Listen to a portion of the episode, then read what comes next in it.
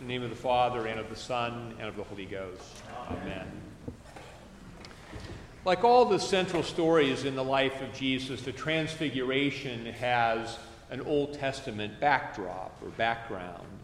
The story that most informs the Transfiguration is the story of Moses when he came down from the mountain, uh, Mount Sinai, after he received the Ten Commandments from God.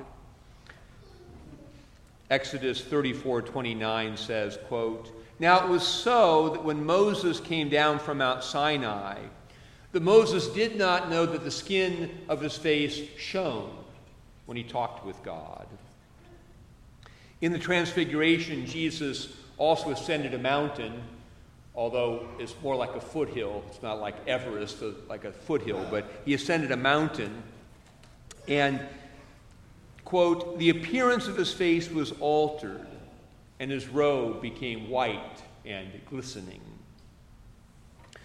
St. Luke tells us that as Jesus ascended, Moses and Elijah appeared with Jesus and spoke of his, quote, decease that he was going to accomplish at Jerusalem.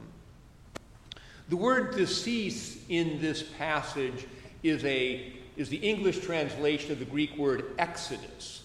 And it would be better, I think, if our English translations would just say Exodus, because the word means something more than just death or decease. Its use in this passage is here clearly meant to indicate that Jesus' death will be an exodus that will fulfill all that happened in the Old Testament story of the Exodus. It will set humanity free from its slavery to sin and death and set them free to serve God, just as the Exodus sent the Israelites free from slavery uh, to, to serve God. The only other place in the New Testament where this word, this Greek word exodus, is used is in the epistle for the Transfiguration. St. Peter, a Transfiguration eyewitness, writes, in the epistle, quote, I think it is right as long as, as I'm in this tent to stir you up by reminding you, knowing that shortly I must put off my tent, just as our Lord Jesus Christ showed me. Moreover, I will be careful to ensure that you always have a reminder of these things after my decease, which again is this word, Exodus.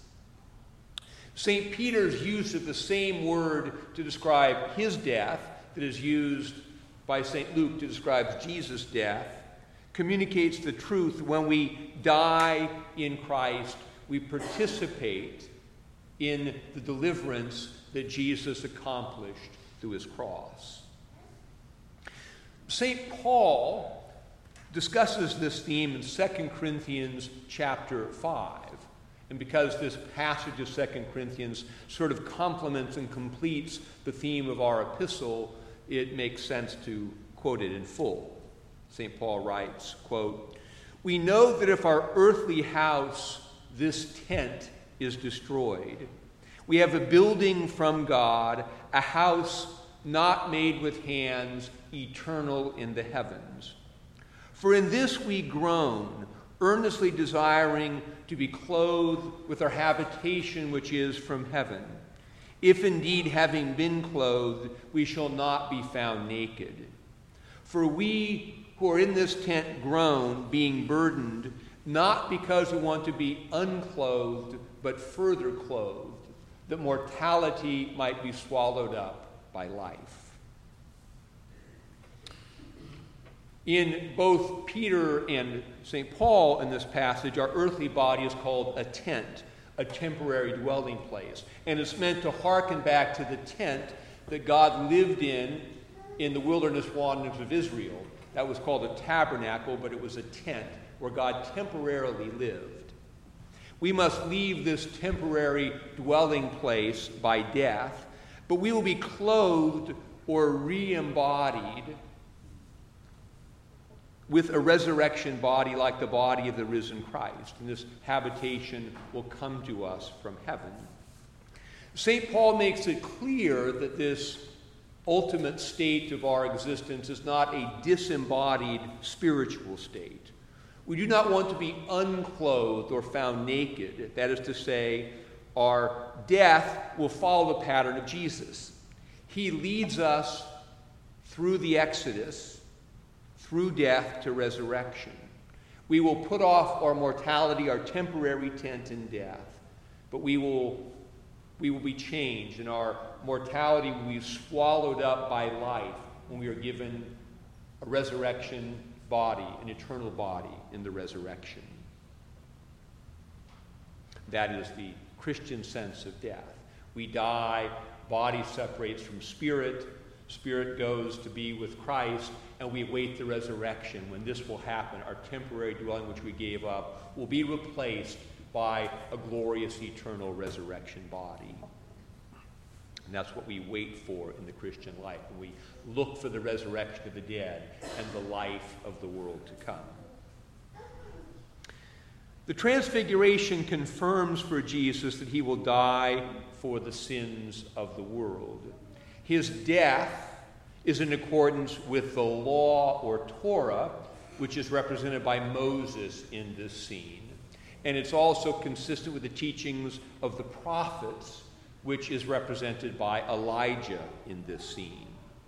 But this is not merely a verbal confirmation, a lecture a teaching about what he must do. Jesus experiences in a moment in time the glory he had with the Father from the beginning and will have again on the other side of the cross in the resurrection. This experience is the central motive for completing his work.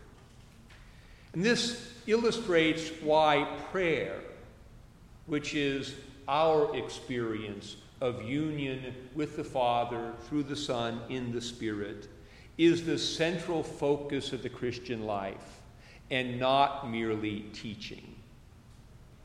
To be sure, Jesus will offer himself for the sins of the world because the law and the prophets tell him that this is what he must do. But Jesus is aiming at glory. The transfiguration is a taste of the glory and the joy, a taste that helps him on the way to the cross.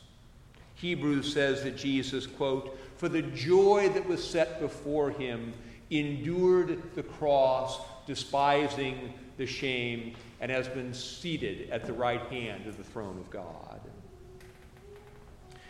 This is a lesson about prayer for us our experience of union with God is what mo- motivates us to be faithful.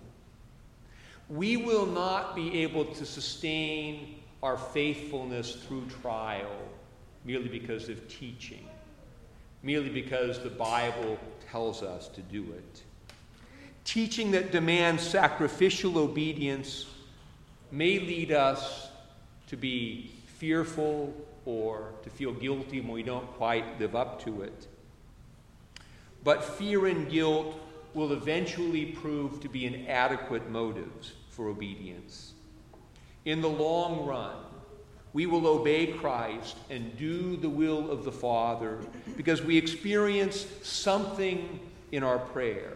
We experience something in our union with the Father through the Son in the Spirit that we want more than this world. Job helps us to illustrate this point. Job and his sufferings. Job's friends came to comfort him in his affliction by explaining his sufferings to him. They came to teach him about God. But this was inadequate for Job. What Job found adequate to help him make it through his trial was that he saw the glory of God. That was enough for Job, even though God did not answer his questions. As Job said, quote, I have heard of you by the hearing of the ear, but now my eyes see you. Therefore, I abhor myself and repent in dust and ashes. Our prayer follows the pattern of the Transfiguration.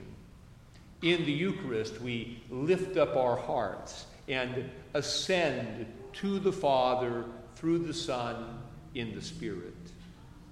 Having been transfigured by our vision of God, we return to the world to do all such good works as God has prepared for us to walk in, to pick up our share of the cross and follow Jesus. Our taste of eternal glory and joy sustains us, and our faithfulness over time will be directly proportional to our vision of God. We must leave the altar we must leave our formal moments of prayer because we cannot build a permanent temple here. That's part of the point of the Transfiguration story. Peter wants to build a structure to house the experience, and he can't do it. it. It comes, but then it goes away. We must go back to life. The Christian life involves a repeated pattern of ascent to the Father with Jesus followed by a return to life and vocation in the world. Our faithfulness in the world and our participation in the exodus that Jesus makes possible for us depends upon our habitual participation in the Transfiguration. As the Orthodox priest Alexander Schmemann writes, quote, we must not stay on Mount Tabor, although we know that it is good for us to be here. We are sent back, but now we have seen the true light. We have received the heavenly Spirit. And it is as witnesses of that light, as witnesses of the Spirit, that we must go forth. This is the meaning of the Eucharist and this is why the mission of the church begins with the liturgy of ascension. For it alone makes possible the liturgy of mission.